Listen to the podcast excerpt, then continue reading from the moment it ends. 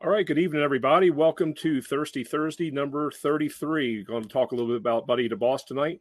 Uh, we're actually waiting for Bobby and hopefully Ben to be able to come on here in a little bit. Uh, Ben's just getting off of the back end of a 36 hour shift, and Bobby's just starting the beginning of a 36 hour shift.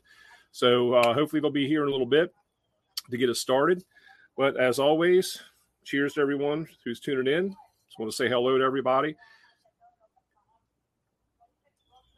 And also, want to throw out a, a few points of congratulations. Uh, our brother Jason Bloom and our sister Maria Berdan, they tied the knot last week or this past week in Hawaii. So congratulations to them and cheers to them. Wishing them a long, healthy, happy, prosperous marriage. So. And also another quick shout out to brother Skip Carey. He actually sent me a very cool challenge coin just got it in the mail today, and his are on the way. But it's a uh, Brothers in Two Worlds coin. Very, very cool. So we're part of a fraternal organization on two fronts, and um, many of us in the fire service share this. Myself, Bobby, um, Skip, of course, Dell Baker. I can go on and on and on. There's so many, and uh, we're very proud to have them as as part of all these fraternities and be brothers in all those worlds. So uh, tonight, as we start going out on a little bit and uh, see some people starting to chime in. Oh, there's my brother Ben. See some people starting to chime in a little bit. Um, Sherry, good evening. Hey Ben, how you doing, brother? Hey buddy, hang on a second. Some technical difficulties. You you look you look pretty good for working the 36, man. Something like that. anyway, I, I just got it started. Um, uh, just catch you up real quick. I threw out some congratulations to uh, Jason Bloom and Maria Berdan for tying the knot, and a uh, little shout out to Skip Carey. And I've already told folks that uh, you're coming off of a 36, and Bobby's just starting a 36. So, uh, you know, it's kind of a kind of an interesting dynamic because I remember when I worked there, 36 were, were the taboo. So, uh, you know, good, bad, or indifferent. I'm glad you survived through it and that you're here tonight. So, brother Ben, cheers. Cheers, my friend. All right. So, um, getting back to the topic at hand, we're going to talk a little bit about some Buddy to Boss. Um, and more people are starting to chime on now, so that's great to see. Uh, one of the big challenges I think we have in the fire service is because we are really a second family, sometimes those lines blur. And of course, when policy, procedure, human resources, all that stuff gets into the mix, um, that makes it even a little bit more difficult. But then also we have different responsibilities at different levels. So with that being said, uh, sometimes that's a little bit of a challenge, especially when these are people that you've essentially grown up with in the fire service. Uh, I know in my particular case, when I started out uh, in Ocean City, for example, I, I was the junior man of that department for nine years. And just that's where I fell in the history of hiring, hiring freezes, that type of thing. So you know you really kind of earned your bones, but at the same time, uh, once we started to reorganize and have a little bit different of a structure, I was fortunate enough to get promoted to lieutenant. Well, if you think about this in that respect, everybody was still senior to me, even though I've been on for you know even as a part timer for over a decade at that point. But now I'm the quote unquote supervisor of people who raised me in the fire service. These were the people who saw me come up and helped me along the way and corrected me. So now all of a sudden, I've got to give them guidance and try not tell them how to do their job by any means, but be that resource for them. Um, and that's a different challenge all on, all its own. So to that end, uh, you know, I had a little bit different experience. It's not only the buddy to boss thing where you know, we were friends, uh, you know, inside and outside of the fire station, but also just the fact that it was almost a role reversal in some ways.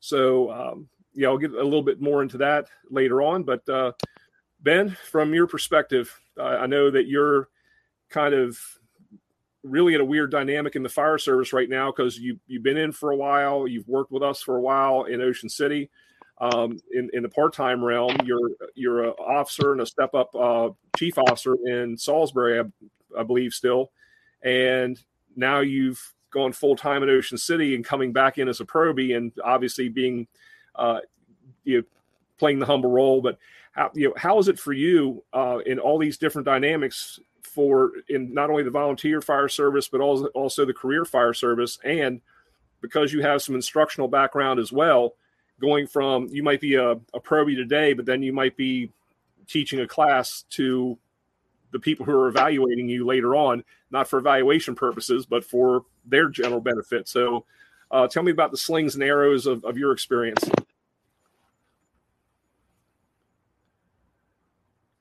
i'm not good at lip reading i can't hear you all right. How about that? Is that better? That's much better. Okay. Um, yeah, bro. Trying to figure out some technology that I didn't figure out. Um, so yeah, I think the, I think one of the things that I'm that I struggle with is um, just making that um,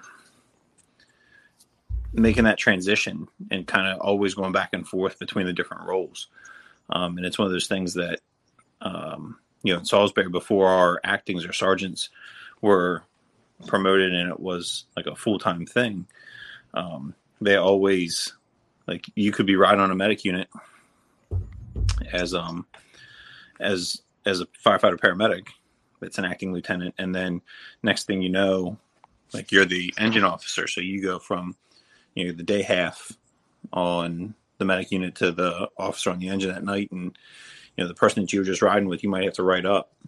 Um, you know, so I think it's you know having those different hats, those different roles, it makes it more difficult.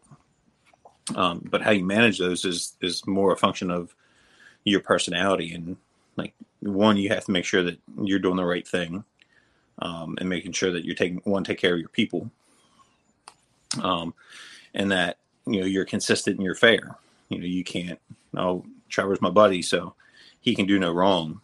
Um, so you gotta, like I said, take care of your people. And, and you know, Trevor and I, you know, as a as a his he him as a former supervisor, you know, it was one of those things that, you know, I didn't want to make him be a be a captain, be a battalion chief to me. You know, don't put your your friends and your supervisors in that position. You know, working with Bobby on the same shift, um, as our, and he's a lieutenant for us. Um, you know, it's my goal to never have to make him be Lieutenant McGee to me. Um, and I think that's important is, you know, know your roles, take care of your people, um, and, and don't put them in positions where like they have to make a decision and have to, they have to use their, their hardware. And Ben, I, I've got to agree with you wholeheartedly on that. And I think it comes down to mutual respect because mm-hmm. there's no one who sprinkles any fairy dust on your helmet or on your front piece when you get promoted to lieutenant captain, chief officer of whatever denomination. And with that, I mean, you're still trying to find your way too, and you need you yeah. need that support from the people that you're working with. And you know, I found that out as well because you know, having been in that position where an extremely close friend of mine uh, that I was working with one day, I mean, you know, very very close. You know, kind of had a a rectal cranial inversion, um, had his head up his ass on something. And it was one of those, no doubt, I've got to step in and do my job. I can't not do my job. Mm-hmm. And so, you know, did it appropriately, but at the same time, it was one of those things where, you know, he put me in that bad position. That, but that's my job. That's why they pay me dozens of dollars to mm-hmm. you know, be able to go out there and and uh, and function these things. But nevertheless, it's it's one of those things where you once we talked, you know, he's like, man, you know, I'm sorry I shouldn't have put you in that position. I realize it now. All was good, and he he understood that you know I had to put I had to put the uh, the hammer down on him for that. Was that comfortable? Was that fun? Hell no, that sucked. But at mm-hmm. the same time, guess what? You know, I that's what I signed up for to say, hey, I got to take the good, the bad, and the ugly, and do it consistently and do it across the board. So if anything, looking back, I, I have to kind of thank him for stepping out of line because it gave me an opportunity to exercise my judgment and fortunately I went in a good direction with it, but also prove to my shift mates that hey, this guy and I are extremely tight, but I'm still going to function and treat everybody fairly and equally. To your point, Ben. So um, you know, I, I think that really, if you have to, you have to develop that mutual respect, and there's there's a time that you're going to fall, and you can't be afraid to fall in front of your people because guess what? and I'll I, I, know this will probably get a minor FCC violation over this, but Um, you know, if, if you fuck something up today, tomorrow the best thing that you can do is hope that you can call it experience. But if you repeat that process and don't learn from it, then you're destined just to be a, a poor leader, a poor officer. But mm-hmm. you know, to, to today's trip and fall, and and you have to understand that you're learning too. You're learning your role, you're learning your craft, you're learning your position, and there is no magic. Uh, well, there is a magic eight ball, but there's there's none that actually you can shake it and tells you what to do, or that crystal ball that gives you all the foresight. And you have to go through just like everybody else. We all we all make the mistakes, we all make the lapses and errors in judgment. Unfortunately for us, um, our errors in judgment can result in somebody getting hurt or killed if it's uh-huh. if it's uh, a tactical one or on the fire ground. But the other ones too can result in if we don't address something, uh, like the saying goes, that you know nothing will devalue and demotivate a good employee than watching you tolerate a bad one. Oh, uh, and whether whether that's career volunteer and you especially you know in the fire service, it's really a family affair to a, a large degree. Not only you know genealogically family affair, but um, you know where you know, cousin-in-laws, brother-in-laws. Um, you this one used to be related to that one, but we are that second family. So mm-hmm. um, you know, it's really being able to get into having those uncomfortable and tough conversations from time to time, and then just really being okay with that. And that doesn't mean that you're going to be an ass. It just means that if Ben, if you piss me off, I have to come to you and go, hey Ben, can we step into the kitchen for a minute? Mm-hmm. And we go in the firehouse kitchen and you know we take the gloves off. I've had that relationship with pe- with people who were higher ranking than myself that I was upset, pissed off, disagreed, whatever. And instead of throwing a hissy fit or you know being the toxic person in the firehouse kitchen for two hours over something I could have resolved in two minutes, I could go into the office of that you know higher ranking individual and say, you know, sir, ma'am, you know, can I have a few moments of your time? And go in and ask to take the gloves off and let the hair, teeth, and eyeballs fly.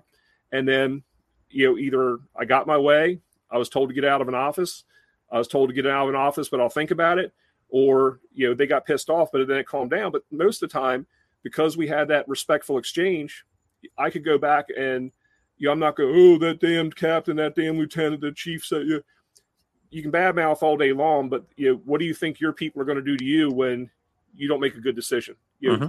show show them that path to say, and I've had it before. Um, so I'll ask you a question after this, but you know, I believe in 360 degree leadership. I have for a long time. Um, that's not popular, and if you have an ugly baby and you've seen it, not yours, Harper's beautiful. Yeah, but thanks. um, you know, the, the, whole ugly baby concept that you've seen some homely ass babies. You go up to the mom and go, "Wow, that is an ugly ass baby." No, you don't. Of course you don't. You know, but you know it's an ugly baby.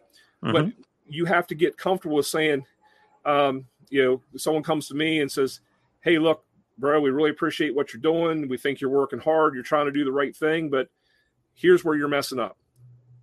And I respect that Mm-hmm. Is it hard to hear? Yes, it's hard Absolutely. to hear. Yeah. Is it hard for them to say? Even more so. So you got to give them that respect that you know they basically came up and said, "Dude, you got an ugly baby, but there's hope. It's going to yeah. blossom." I, I so, think that. Um, go ahead. Um, you know, you mentioned that, and you talked about me going from part time to full time. Um, and one of the things that I I feel like I'm lucky in that I can joke with a lot of the folks that I work with now um, because they've known me for so long. But I was part time for 10 or 11 years. You know, I've been in the department longer than some of our, our full time employees. Um, and, and, you know, they're more senior to me. And, you know, there's, you know, we tell stories about stuff that happened before they got there. Um, but I really try to make it a point to, like, I, I'm the junior man. Like, they, they, like, when it comes time at the end of the night, like, I'm taking the trash out mopping the floor. Um, and I don't I don't do that all the time as well as I should. But it's something that I really try to focus on because again, like they've been there longer than I have. Um, well, maybe not longer than I have, but full time longer than I have. So they have that. They earn that. Um, like I said, I know that's something that I need to work on and do better at, but it's something that I really try to focus on. Um, because again, I'm the new guy. You know, there might be things that I've seen specific to Ocean City that they weren't around to to see come about and know the origins of it. But um, you know, that's something that again, you talk about 360 leadership. We share that, we talk about it, and we you know we have that experience. Um, so that's something that that is very like in the forefront of my mind. You know, every fourth day when I go to work. So um, I think that's very important. The other thing I wanted to mention was you talk about um, you know, being a family and the fire service and all that kind of stuff. Well, um, you know, and it, it is very family oriented. How many generations of families have multiple members in in the fire service? You know, you look at FDNY, you could go five generations of people that are in the in the in the department, um, and at various ranks and positions and things that they're doing. Um, and I think those bigger departments have the ability to spread that family out. You look at a smaller volunteer department, it might be father, son, grandfather, father, son, um, and it's going to be. It has the potential to be that the father is the fire chief and has to bust his son for something. Well, at the end of the call, what happens when they get in the same truck and drive to the same house? You know, for for my wife and I, you know, dinner's awkward right? Yeah, like we we sleep together. Well, you know, yeah. If, um, if, if never mind, just once. It, well, it, I think you put Exhibit A down for a nap a little while ago, but anyway, never mind. Good. um, but as as a as a captain or an acting assistant chief on the fire ground, I don't ca- I don't care if it's Rachel or if it's the next guy or the next girl. Like if they do something wrong that could potentially hurt them, and you have to stop that immediately like I may not be so polite when I tell them to stop, you know, or if there's something that we have to correct and she thinks she's right and I think I'm right. Like I might be right at the firehouse. I may not be right when we get home. so it's it's something that you have to manage the whole thing and and you know, I think we do a very good job of like when we're at the firehouse, we're at the firehouse, and when we're home, we're home. And I, right. you know, there's we make that separation and I think that's a very fair point and a you know, very mature way to go about it. And um, you know, one of the things I look at too is the ability to have everything as kind of like a learning moment. And I, I don't mean that in uh, in, in a cheesy way, it, but what I'm saying is that you know, as as you're learning your trade, every, everything that you do is well, I shouldn't say everything, but a lot of what you're doing is a new experience because you might have experience either technical experience, uh, actual experience, or book experience doing it. But there's so many variations of that same experience that you've not had yet. And so, with that, it's a really good opportunity to help educate the other folks on what you're doing. And that's not a free license to piss and moan and say, oh, I got so much to do. No, but when you've been given a task or responsibility, you don't have all the answers. And you got to be okay with saying hey i don't have all the answers. Again no fairy dust on the on the front piece that you go to those resources on your shift or within your department or even outside the department. You go to people who, your mentors but you might be able to go you know let's say we're going to do something on um trying you know, i've been tasked now with trying to reduce our amount of uh, injuries on the fire ground because the risk manager is just having a you know a royal shit conniption about our stats and people calling out sick. I'm not an athletic trainer. I'm not a kinesiologist, mm-hmm. but gee, hmm, I might go as lieutenant on A shift. Hey Ben, Proby guy, come here a minute. Mm-hmm.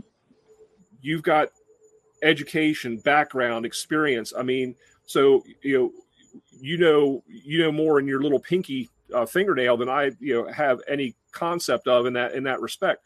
So being able to kind of get over yourself essentially and get over your title or whatever it is yes it's important. You, you they have elevated you to a certain function and responsibility in that department. That's your role. Accept it and get on with your day but also you know be humble enough and cognizant enough to know your capabilities and limitations um, and be able to go to those people because then you know you're going to create buy-in you're going to get people say oh wow he came he came to me and it's it's not like a warm and fuzzy. Okay, I'm kissing Ben's ass because I hope he reelects me next year as a uh, assistant chief. But you're actually using your resources. You're showing some leadership, and you'll go a lot further with that because the fact that you know, you're letting other people carry the ball and you're entrusting them. You're um, also empowering them. You're making mm-hmm. them part of the department. And then you also have to go on the backside of that and don't be that, uh, you know, jackwagon that goes, oh, I just came up with this wonderful idea about uh, physical training and reducing injuries. No, you you bring along, say, mm-hmm. hey Ben, um, I was tasked with this assignment. This is very important. You know, we want to reduce injuries, reduce sick outs, and you know, long term uh, issues in the fire service. And I reached out to you know one of the talented people that we have on our shift, Ben Waples. Yay, crowd goes wild. And then you know you can highlight those people because you know what you're you're letting them step in too, and that that helps them with professional development, helps them get recognized, and actually they they figure out that you're you know you might actually be halfway decent, and if something goes down, you're going to take care of them be honest. And that's the thing. It's, it's, the honesty, the integrity, and the humility I think that has to come into it. But those are personal traits. That's not something you can get from fire officer one, fire officer two, right. Um, reading an article or anything else.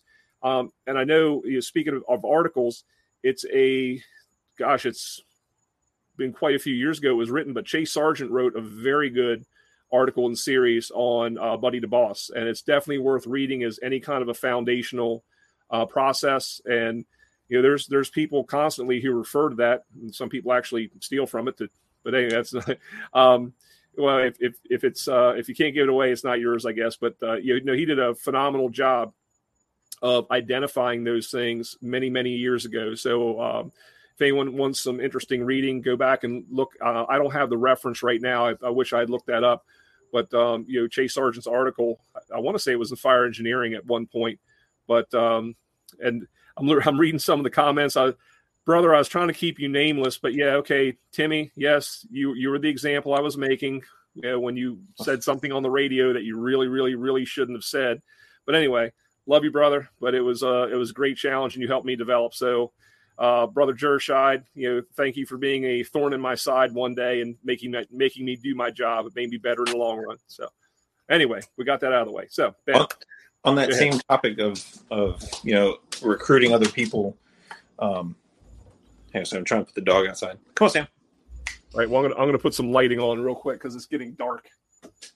Um, you know, we talk about recruiting those people that you know we we might have a task within their wheelhouse. Um, I'm fortunate I have the ability. You know, Rachel Rachel being a teacher has a bachelor's in education um, specifically elementary ed, which works out perfectly, and we understand why she can tolerate me so well.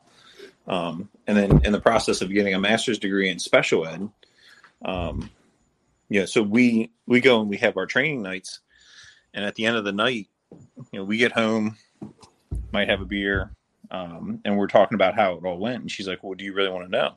I was like, "Yeah, I want to know. Why would I not? Like, why would I ask?" And then like, yeah, thanks. That's great. Anyway, um, but in talking with her about lesson planning and instruction and delivery and um, you know building skills and all that kind of stuff, I think it's really helped me kind of mentally prepare and get ready for and deliver our drills and training events that we've had as volunteers. Because um, again, like I said, every night we come home and it's it's it's like a hot wash of like all right give me the good bad the ugly and usually we're not even out of the parking lot before i ask. I think she's getting to the point where she's like all right you ready? And if depending on how i thought it went it's either like give me a minute give me to the end of the driveway or um you know yeah i'm ready let me have it. Look at this guy. Look lieutenant sir. Guess guess who's back? Back again.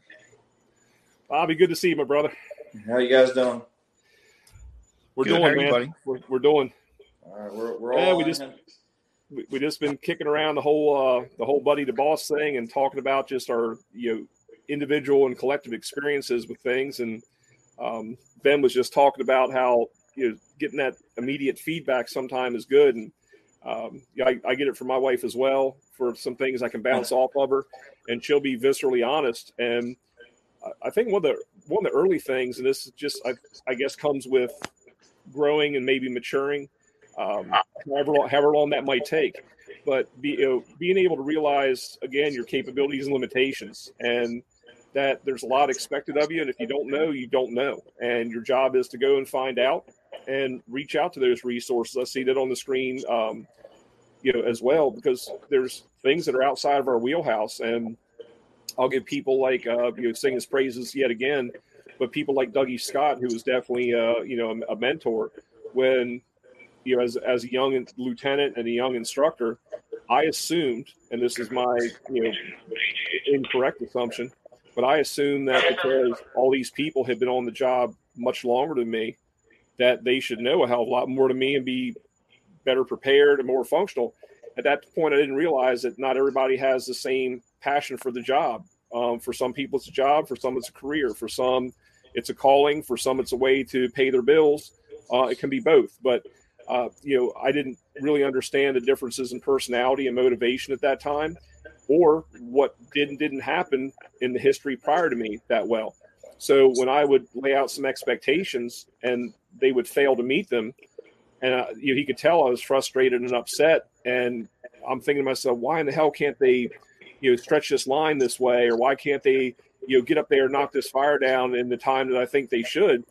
And you know, he pulled me aside and said, "Hey, brother, look, you've got to understand these people all came from different backgrounds. They, you know, they're not as some of them aren't as hungry as you are, and you got to you got to tell them what you want you got to break it down. And I, in my mind, I thought I was being, if I did that, I was being condescending. Oh, I do, but you know, he was able to guide me in a way to say, no, you know, tell them what you want to do, and they'll do it. But you got to tell them and explain to them what you want.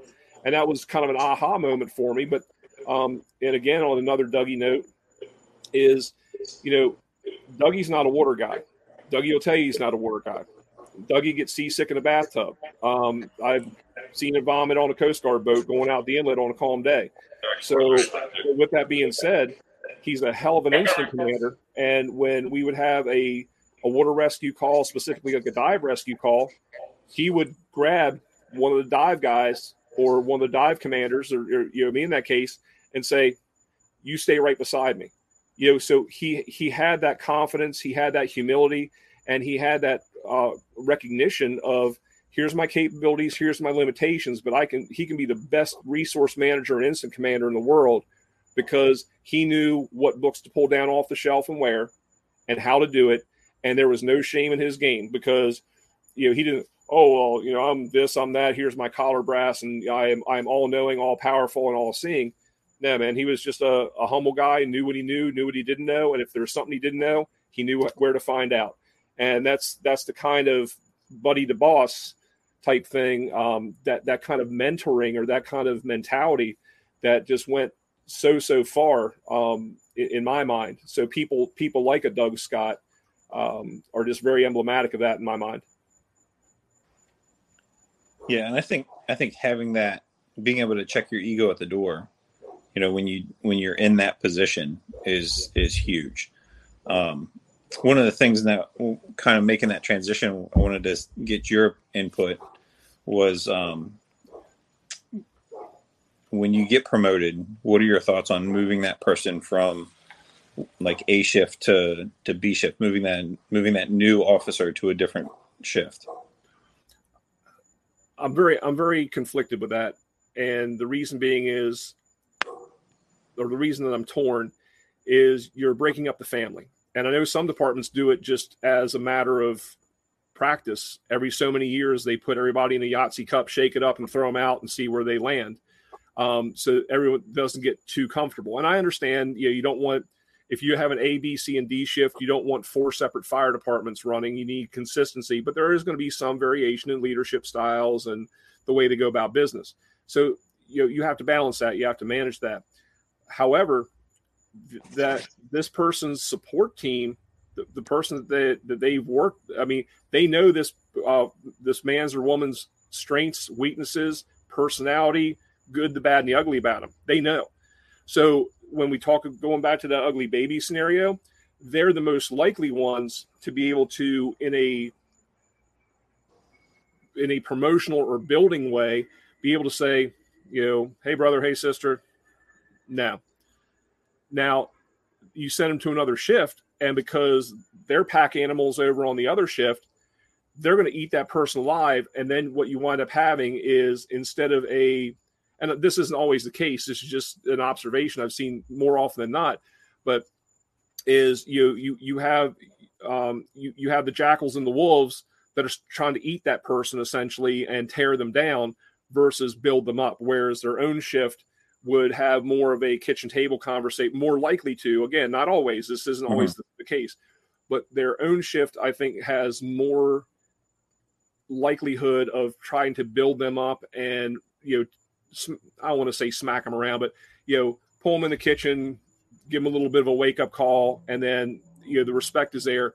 Where sometimes an alternate shift right off the bat there might be a distrust, like oh oh this this Jack Wang just got made lieutenant now he's going to come in and write us up for this because it, but it does get people out of their comfort zones. But how many people like to get out of their comfort zone? Let's be honest right. about it. Right. Um, yeah does do the waters calm after a while and is it is it beneficial for growth for that person to go to another shift and be able to deal with those um, intricacies of, of going to another shift and having to handle things in a different way yes there so there's pros and cons to both of it uh, i don't have the magic bullet to you know pound my fist on the table and say thou shalt do this because this is the best practice i think you have to read the room understand your department, the dynamics of your department.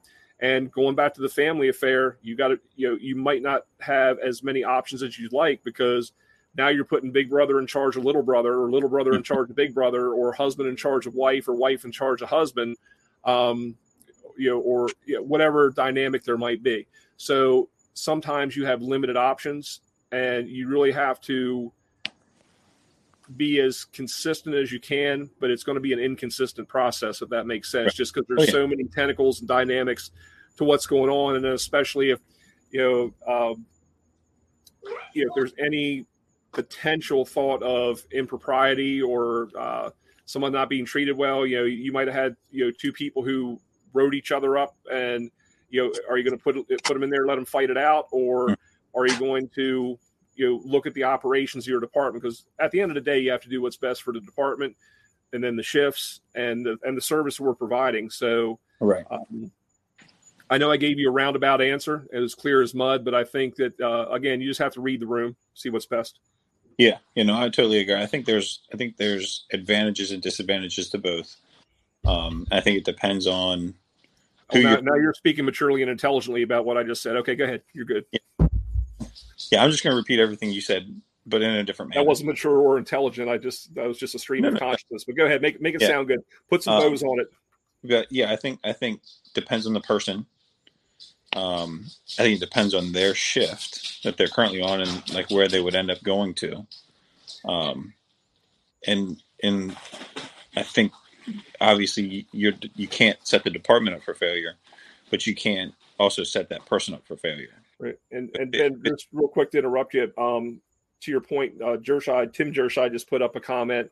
It said it's easier to do at a big department. Small departments are exceptionally difficult because of the closeness. Mm-hmm. So, like, okay, yeah, if if if they shift you from you know A shift to C shift, it's okay, but you're still going to interface with a lot of people um, because you know as a a few hundred person department in Ocean City versus a, a you know 10,000 person department where they can ship you to another borough and mm-hmm. the likelihood of so i mean i i, I do i think that's a, a, fair point that he made but i'm sorry oh, go, go ahead and continue. Yeah absolutely. Um, you know one of the things that that i've always heard was you know if i if if trevor you're getting promoted and you and i we all, we rode the medic unit all the time. We were the backstep fireman all the time. Now you're the lieutenant. Well you know you get made and you stay on the shift and you go from riding the medic unit and riding the engine together to riding the engine and, and, and then that position of responsibility. You know what how do i how do i make that adjustment? You know and did we test together and i'm pissed that you got made and i didn't um is it oh he's that's my boy. He's going to take care of me. Or is it great for trevor? Good for him. Now, how can we, how can we one make sure he's successful and support him, and make sure that we as a shift move together forward, and that you know, it's we're doing the right thing. And, and I think it's the same thing if you if you end up moving shifts, you know, like you again, the upper echelon, the upper leadership has to make sure that they're putting that person in a position of that they're going to be successful and not setting them up for failure.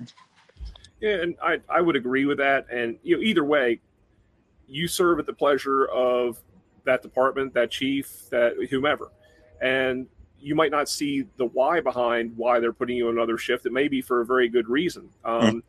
You might be the right answer to a shift that's gone wrong somewhere else. And mm-hmm. when you go in there, you're like, oh God, what did I do to get punished with this? But they're sending you in there because they know that you can build a you built a great team on A shift and now C shift is struggling and they need some direction and, and whatever. So they yank you off A shift, put you on C shift because you you worked yourself out of a job on A shift. You've done it. You've yep. done such a good job of team building that they're like, wow, you know, this guy, this woman, they've got their poop in a group. I'm going to send them across the floor, um, you know, on another shift to do the same thing. So mm-hmm. sometimes you have to take a step back, and I think our world gets too close, especially as a brand new officer, because our world exists on our shift or that station, and there's a grander scheme that we're operating in that a lot of times I just don't think that we we recognize right off the bat. So, right. you know, with that being said, um, you know, I know in Ocean City for the longest time, uh, and this was part of the Yahtzee Cup experiment too.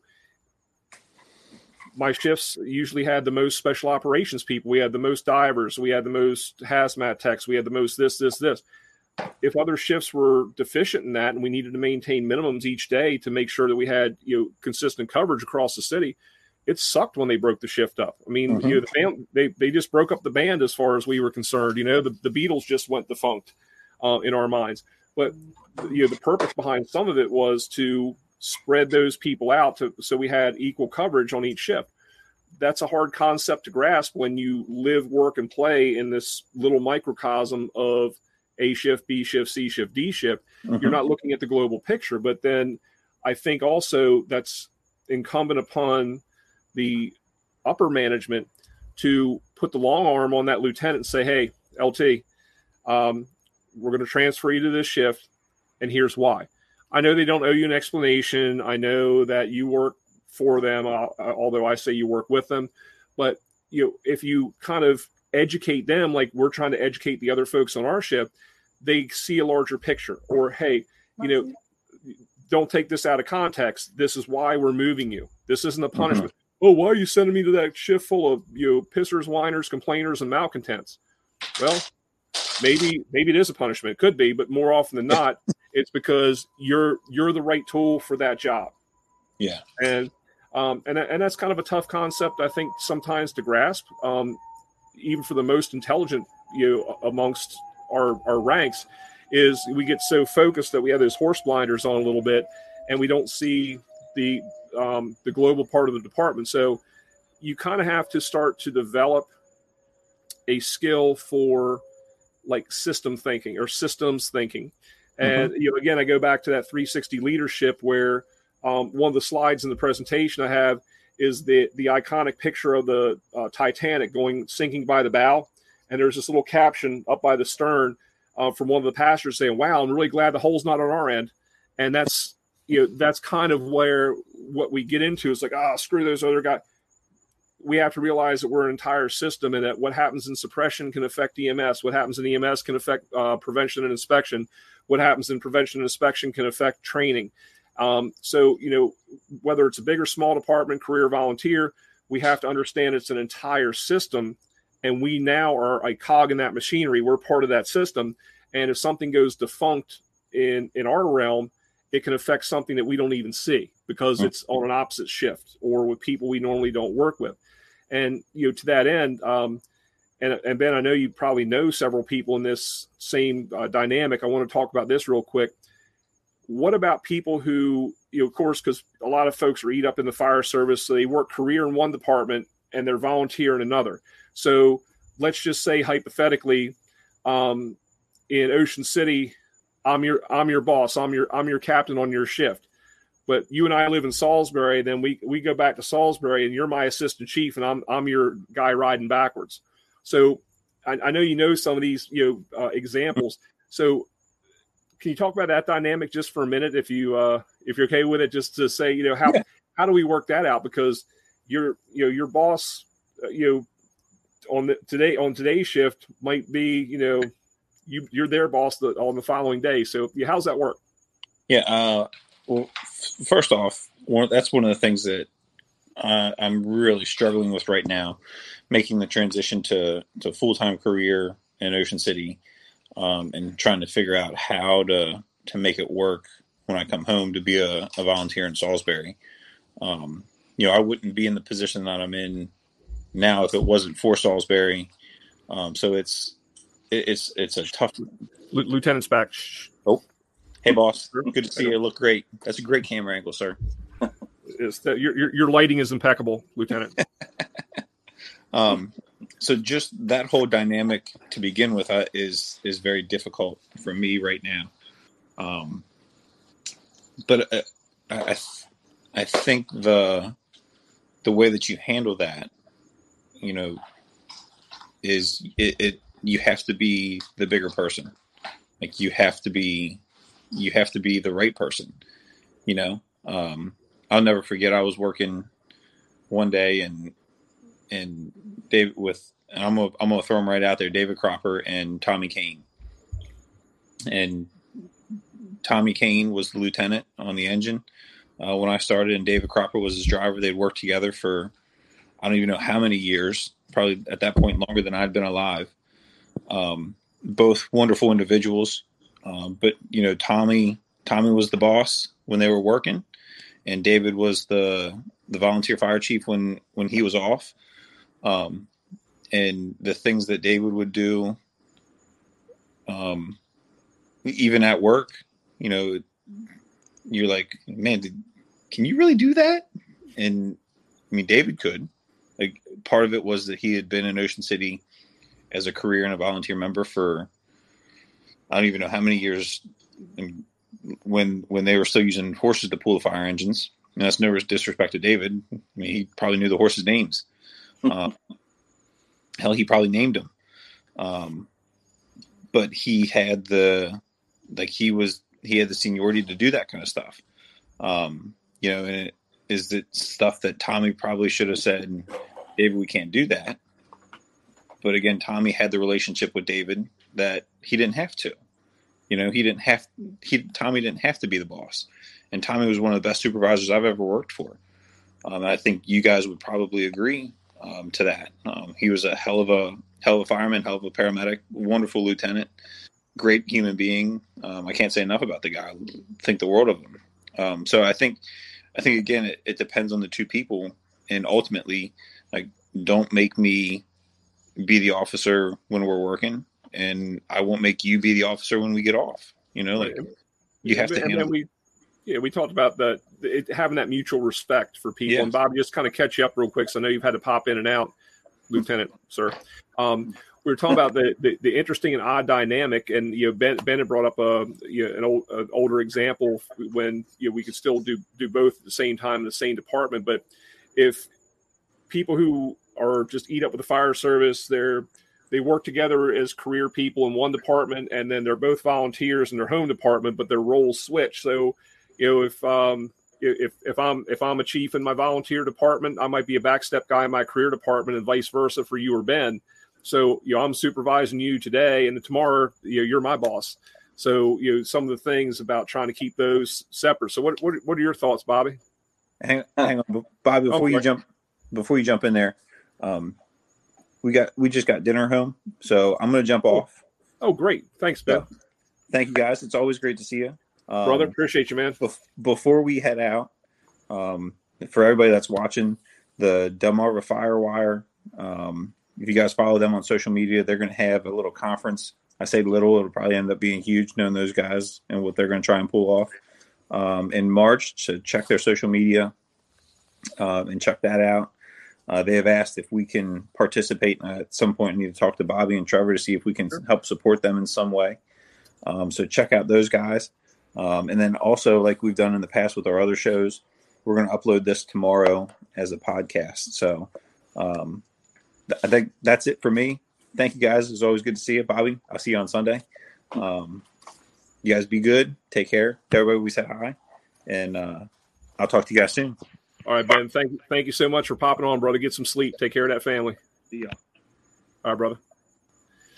So yeah, yeah, Bobby, we were um we were just kind of talking about that dynamic a little bit where uh, in the whole buddy to boss scheme, sometimes it goes even outside of being promoted within a department. It's that um, you know, like in Ben's case, he was talking about volunteer wise, him and his wife are in the same department, and there might be a discussion right after a training drill or a call in the parking lot on the way home.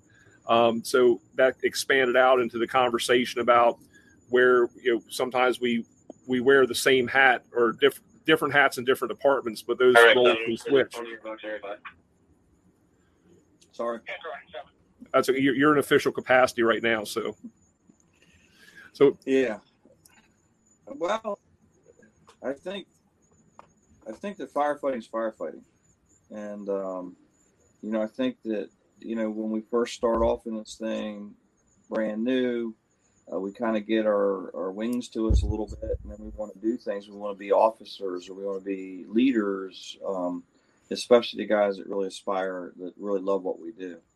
Um, and so we all, at some point, become a brand new um, officer. Um, we may or may not be a good leader at the time, you know. So we aspire to be a, a lieutenant or a captain or a chief or whatever. And I don't think that's much different between the volunteer the career side. I think those aspirations are kind of the same. I think the skills and the skill sets are essentially all the same.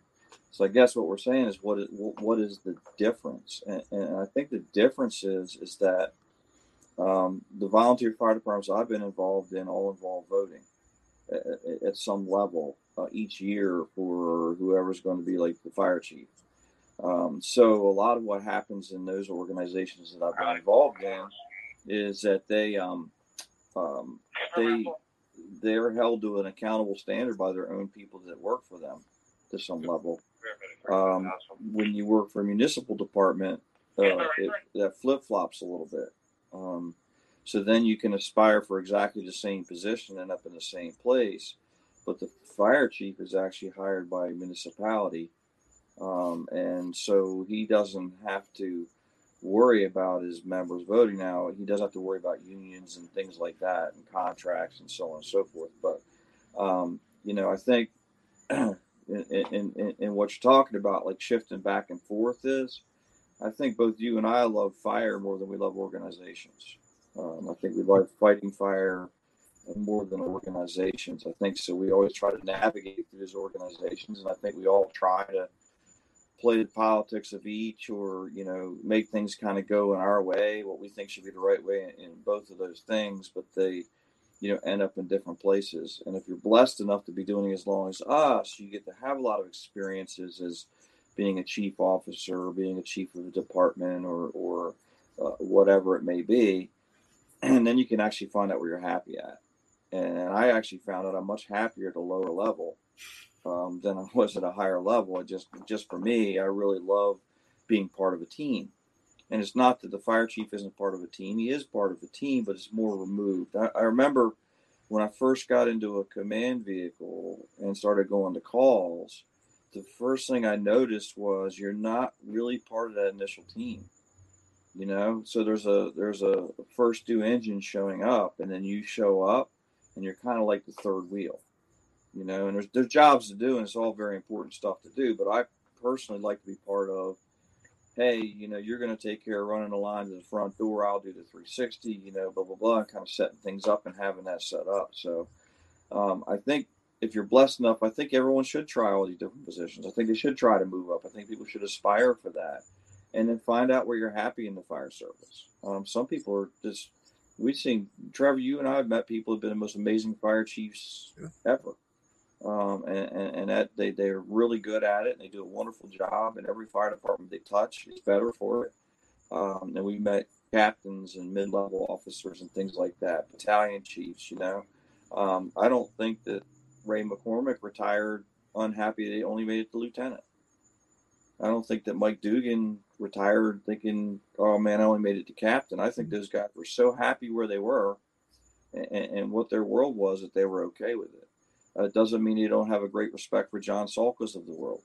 You know what I mean? And it just was different jobs in the fire department. So I guess to try to to sum it up, I think that, you know, each one of us is just part of a, a, a small part of a big team. And and so when you're talking about your buddy to boss stuff, you know, each part of a big team. Are you going to be a are you going to be a good supervised individual? In other words, are you not going to disrupt your officer every single day of the week and try to push the envelope every single day of the week? Are you going to be a good supervisor? Be honest with your people. You know, kind of lay out where where you would you know where you would like them to go, or are you going to mislead them?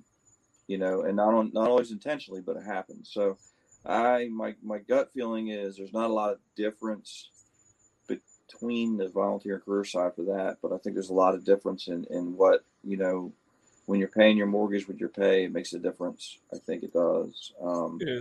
When you're sacrificing your time away from your family for free, I think it makes a difference. I think those are all valid reasons to have different thought processes for what you're trying to push through, or how hard you push through, or how hard you push back. I guess. So, I don't know if that answers your question or not. No, it's it, it, no, Bobby. It really does, and you know, I, I, think the biggest thing, like we had talked about throughout this um, podcast, is staying mission focused and focusing on why we're there and what we're doing, regardless of whether it's career volunteer, I'm your boss today, you're my boss tomorrow. All that's kind of immaterial. And going back to your concept of team, and we we love being part of that that smaller team, that engine company, that truck company, that heavy rescue, whatever it is, because uh, we we know what our job and our position is, and we play that position. And what we talked about a little bit earlier too is you know, when you get promoted to lieutenant captain, whatever you're playing a different position on that team.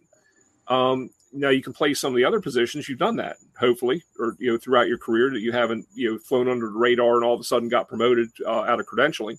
But the the whole process is, you if, if I'm playing a if, if I'm on a, a soccer team and all of a sudden you know I'm I'm going from offense to defense or a football team, same thing. I've got to learn that position. Yeah, I'm a football player, just like I'm a firefighter, but I've got to learn that position. And guess what? You know, when when I get knocked down, my team has to help me get back up and say, "Hey, if you don't want to get knocked down like that again, here's you know here's some sage advice," and be able to have that humility to take it, um, and also just be able to understand here's the roles and responsibilities of the position you're playing now. Might not be the most fun. There's going to be some good days, bad days, in between days. But I think if we really kind of look at it from that concept and we want people to succeed in those roles. Not to say we're not going to have rough times or always agree, but just understand that you know the mission at the end is the overall goal. And I'll give you a prime example. I mean, you know, you and I have been friends for a long time. I've got a great deal of respect for you. Um, you know, we've been able to hold many, many positions uh, in the fire service. Been very blessed to do that. And uh, you know, so I think in, in my case, some of them I think I've done fairly well. Others I've you know probably not done well at all, but learn from them. But nevertheless, uh, you know we we've always stayed mission focused, and uh, you know I always love being able to agree with you, but I also love being able to disagree with you. And at the same at the end of the day, we have most time if we disagree, we say you know we're just kind of a people divided by a common language, um, or we have two different ways to go about something, but we respect the background of how we arrived at that opinion but we're we're trying to make it mission successful.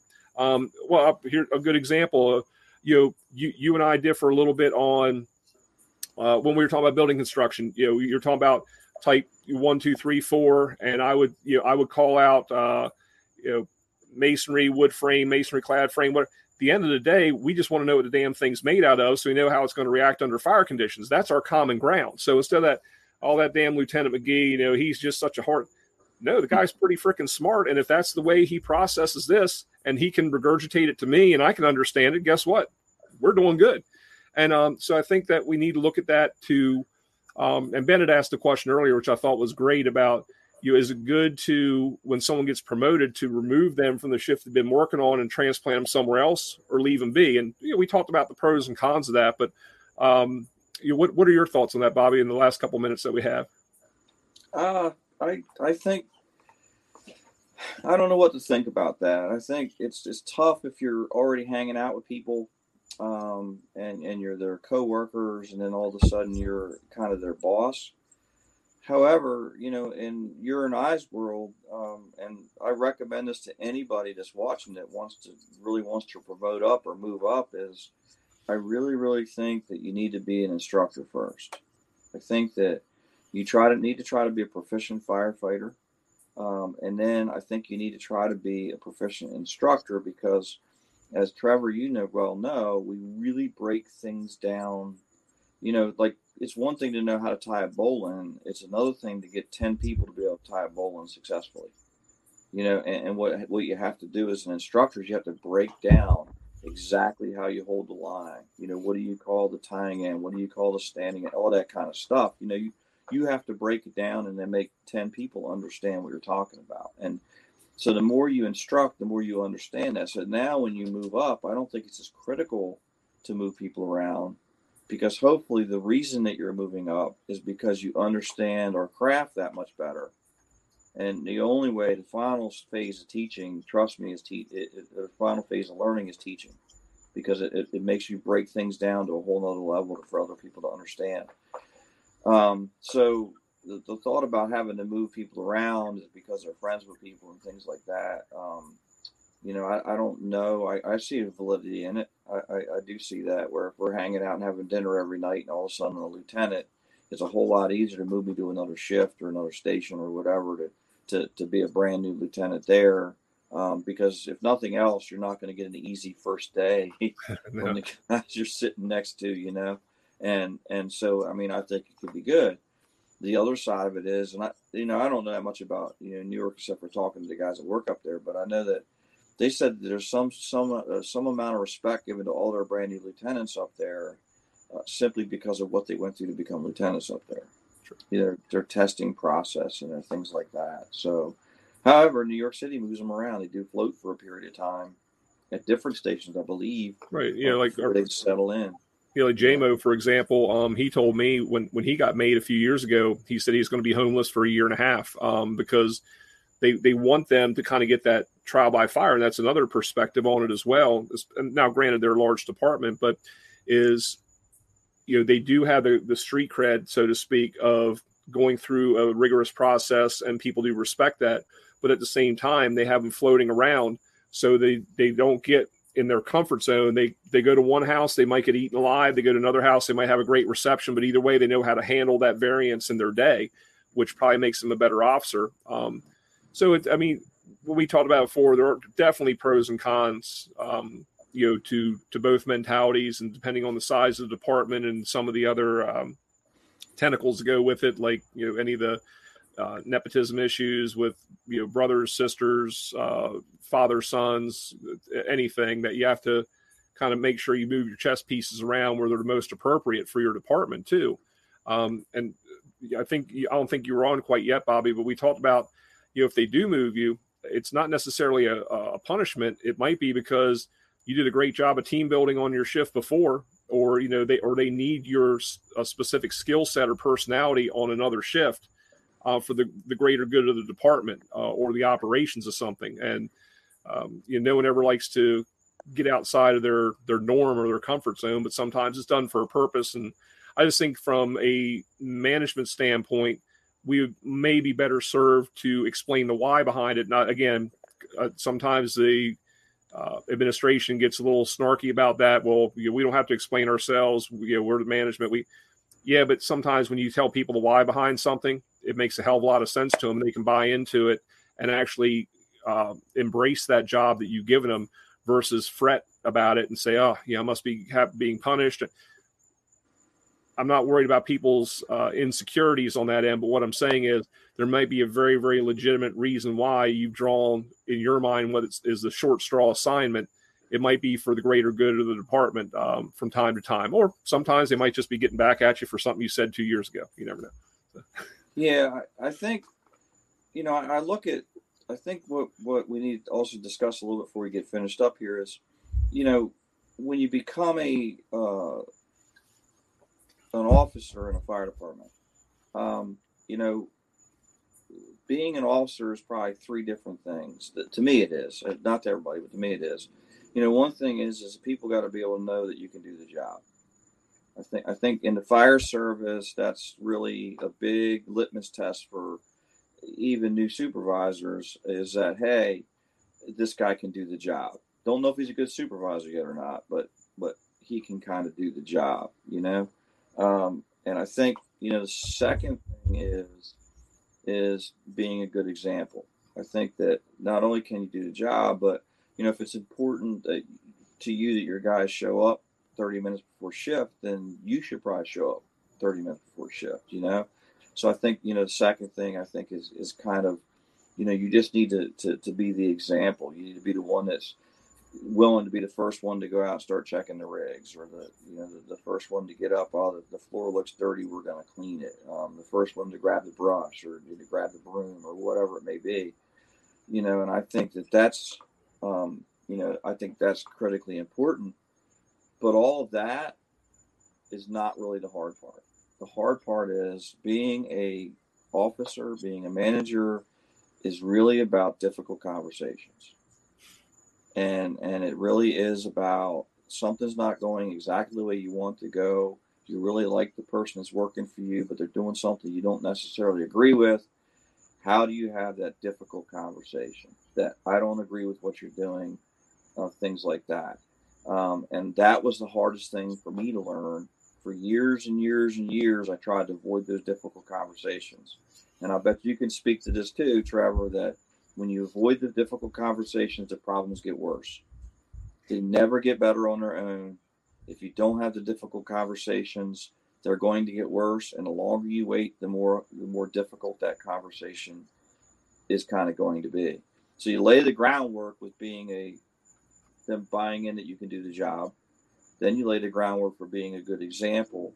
But the biggest thing is when I didn't say things to people, I was actually in their world being dishonest. You know, I wasn't telling them the truth. It was a difficult conversation I didn't want to have. So I said, you know what? I, will wait till next shift. Maybe it'll get better. And I come back and I come back and I come back. And, and by the time I say something, it's almost like, well, my wife don't watch the show, so I can say this. It's almost like when my wife gets that whole laundry list. You didn't do this, this, this, this, this, this, this, this. Hey, Kathy, how you doing? Whatever. So um, you know, it's, it's kind of the same thing. Well, what do, what you know? What does a firefighter think about that? Why didn't you tell me last week? It pissed you off.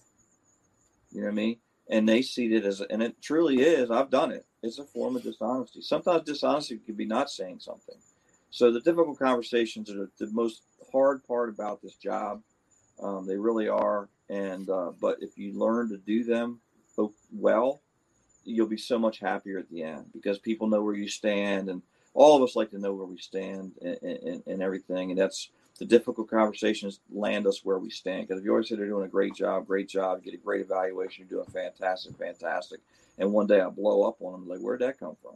So right. that's just something I wanted to bring up about, you know, when you go from a, a buddy to a boss, it just adds that level of you have to be able to have difficult conversations.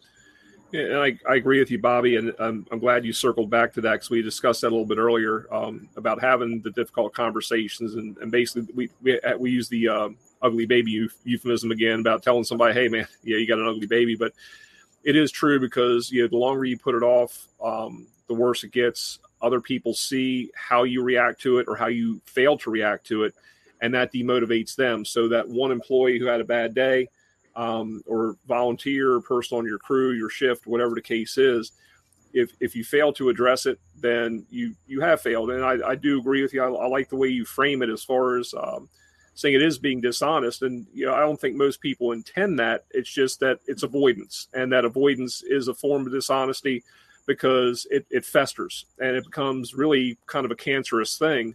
Um, we're like, well, I guess I, you know, such and such, you know, can do this, and nothing ever is going to happen to them and you're not saying you have to rule with an iron fist, but you know, if if you rule with consistency, um, I don't even like the term rule, but you know, if if you lead with consistency, um, and talk to people, and even at that, you know, when when you have conversations, and this, I think this is the other thing as well. I wouldn't be very quick because you know a lot of times we want to justify our actions. We want people to agree with us. Um, that's kind of human nature, I, I think, in a, a lot of ways. And I know one of the experiences I had. I'll try to you know, wrap this up fairly quickly because we're uh, you know, past the hour mark at this point. But is where somebody would do something and I would pull them aside. The shift knew I pulled them aside, but they didn't know the content of the conversation. And as far as I was concerned, that was between me and the offending individual, if you will, or you know, whatever the problem was. and then I would come back and get you know hammered by some of the other people on the shift to say, well, what'd you say? What what happened? What'd you do? That's you know, and of course you don't want to say oh it's a personnel issue, but you, you do. You say, well, that's you know, it was handled, and you hope that they have the faith and confidence in you that you not only that you handled it appropriately, but judiciously and fairly. But you know, you can't go back. Go, yeah, well, you know, I I put the hey, I wrote them up, and they're going to do this. I suspended them for three days. You know, don't sit there and toot your own horn either have the respect because for whatever reason that person went out of bounds. And you know, I've told some, some, you know, look, you're a phenomenal employee the last 364 days. Something happened today where that wasn't the case. So don't screw up an entire, you know, career or good reputation over some bad judgment or whatever you got going on, you know, home, financial, whatever the case is. Um, so, you know, I think being honest with them, uh, letting them know that they didn't meet the standard, and uh, you know we talked about that a little bit before. But as soon as possible, address it. Um, you know, if, if, it has to be on a scene, if if appropriate, take them aside, address it on the scene. If it needs to be at the kitchen of the firehouse, because you know how it works. Oh, uh, you know, I'll just address this when we get back and get cleaned up. Well, then they'll run six or seven more calls. Well, now it's the end of the shift. Now you're having to review reports and do your um, you know your daily shift report and oh damn it, I, you know I can't hold them over on overtime, or I'm not, you know, they got to go home uh, to take care of whatever. Uh, if it's on the volunteer end, and then you just you let it go, and that's not a good thing to do either, because again, it, it I think it festers in not only in their mind or more in your mind probably, but it also festers with the other people because they they observe, they they see how you react to things. So, um, you know, to your point, Bobby, I think that you you need to be fair and you need to be honest um, you know, with yourself as well. And even if it's something that for whatever reason that you can't address right away, which you know occasionally that may happen, you know you need at least need to say something to to the effect of, "Hey, look, before we start the next shift, we're gonna we got to talk about this or what you know." But at, at, least address it in some way, shape, or form, um, because it makes them more mission focused. I think that you establish that mutual respect between um, the both of you, that they understand the position that you have to play, um, and also that they can help you be successful. And you know, your success as a company level officer is their success. And if they know that you're going to elevate them, back them up when uh, you know when they need to be backed up, and uh, you know, you're going to make things okay for them as long as you know, they do what's expected um, I think it just makes it a better or- organizationally in the long run. So, um, with that, Bobby, I want to give you the little final thing, and then we'll wrap this up. Yeah, I, I, I agree, Trevor. I think if you if you develop a groundwork in yourself as a firefighter um, to be introspective. In other words, after you do a fire, be honest with yourself about what went well, what didn't go well. You know, I dropped the hand line. I, I didn't do that right. What can I do to make that better?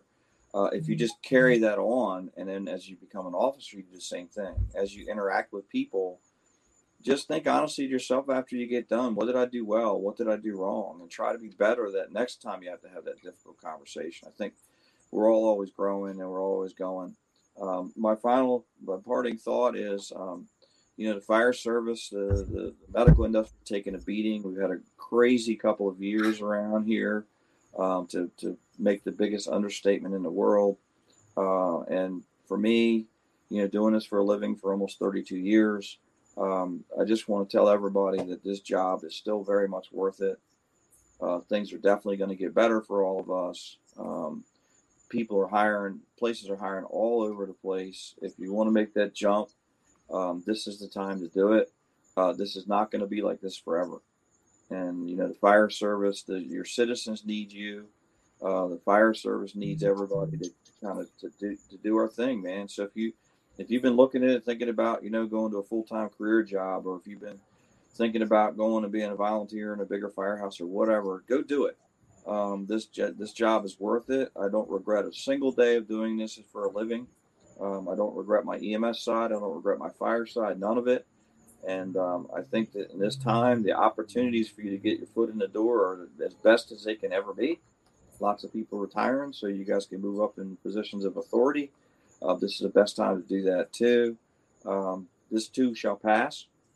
So join the fire service, move up, move in, uh, be part of this because I'm telling you, it's it's. And Trevor, you can say whatever you think, but I, it's been totally worth it to me, um, and I'll never, you know, I'll always remember all these times and and, and things like that, and and and COVID, all this stuff has not changed it for me at all. I, I still love what we do, so everyone needs to kind of settle down a little bit and come back. This is a great place to work.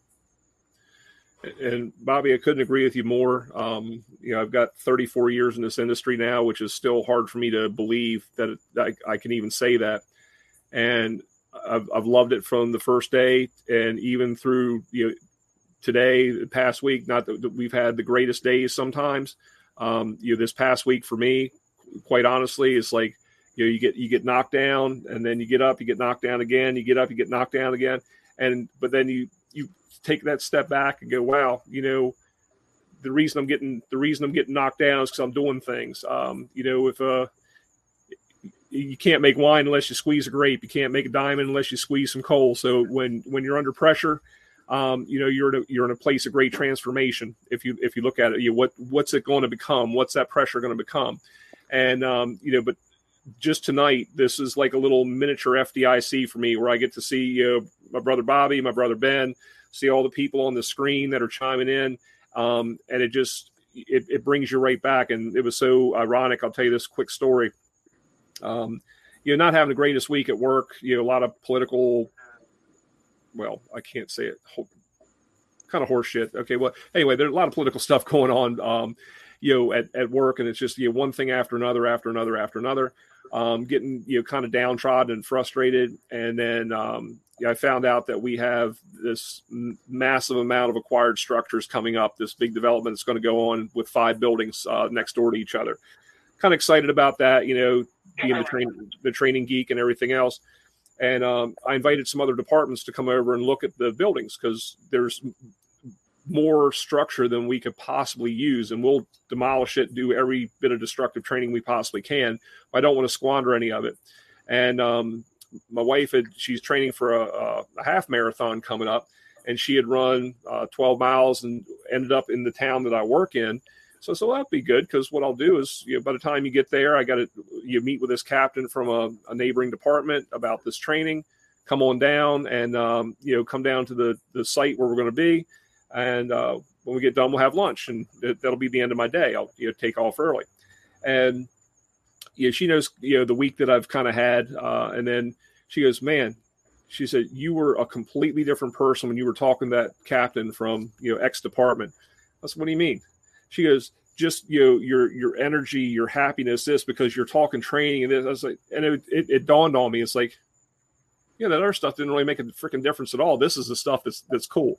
So you know, you, you look at it. Um, the biggest advice I could possibly give is to you know reach out to your brothers and sisters in the industry. You know, when I when, when I need to kind of reset myself a little bit, I'll reach out to people like a, a Bobby McGee or a Ben Waples or a Dougie Scott or a Dell Baker. You know, all these different people. Um, you know, Tim Jershai's been you know, a great friend of mine for a long time. You know, we can you know talk back and forth but get yourself a mentor also. If you're looking to maybe promote and i agree wholeheartedly with bobby I mean, the instructional thing is a great great great personal development thing um, to do because you you learn through teaching and you also learn how to handle different situations. I think it's a great template for becoming an officer. Um, couldn't agree more but get yourself that mentor that you can reach out to because when you're not quite sure nobody has all the answers but the more we network the more we talk to each other um, the better we become and we can we can pick those best practices from people. And that's why i send um, well i started sending them prior to covid now i'm getting ready to redo it but um, i was sending my uh, shift commanders down to uh, west palm beach. They're uh, older very established department. They're the oldest um, department in south florida. Very traditional kind of they're very similar to how we operate in ocean city bobby quite honestly um, so they're very familiar to me, and I've got a lot of great colleagues uh, in there. And I would send my folks down on professional development um, on overtime to say, okay, I want you to ride with this captain or lieutenant a shift of suppression. I want you to ride with this captain or lieutenant or BC a shift of EMS, and get the best practices. See the things you don't like, but be able to bring these things back. And now it's like you know they don't have to come to me they can talk to their mentor because these people have stepped up and said, "Yeah, we'd love to have your folks here to do that." So even if it's not your own department, look at people in our industry. So, um, with that being said, because I don't want to rattle on too much longer, we really appreciate everybody tuning in. Um, Bobby and I know Ben had to hop off, but thank you guys for making the sacrifice. Um, again, Ben coming off of a 36 and you starting one, and nobody wanted to sit here and listen to me talk for an hour and 14 minutes. So thank God you guys came on and uh, you know saved the people who are listening. Um, what about all that? So um, we we have Thirsty Thursday 34 coming up. Uh, we do have some great guests in store, and uh, we're not going to quite put them out to you yet, just because we haven't confirmed the exact dates they're going to be on. But I think you'll be pleased. Um, and we actually mentioned some of them a little earlier tonight. But uh, you know, please tune in. If there's anything that we can do to uh, to help out, if we don't have the answers, which I think a lot of times we don't, but we know the people who do, um, we can certainly put you in touch with them. Uh, we appreciate everybody tuning in. Uh, I'm not quite as technologically savvy as Ben, so I'm not going to scroll the contact information at the bottom of the screen because um, it'll it'll probably be something completely different and wrong. But um, yeah, we are on uh, our website is uh, striketheboxtraining.com. We're on Facebook, Twitter. Um, I'm saying words I don't even understand right now, Bobby, because you know what's that Insta, Insta tweet or whatever that stuff is you you kids are on now. What's that got to do with a dial-up phone? Hey, hey, hey, easy. Be nice. all right, folks. Well, thank you so much for tuning in. Um, you know, love all of you. Be safe, and uh, you know, like we say all the time, train as if your life depends on it because it does. Y'all take care. Cheers. Cheers.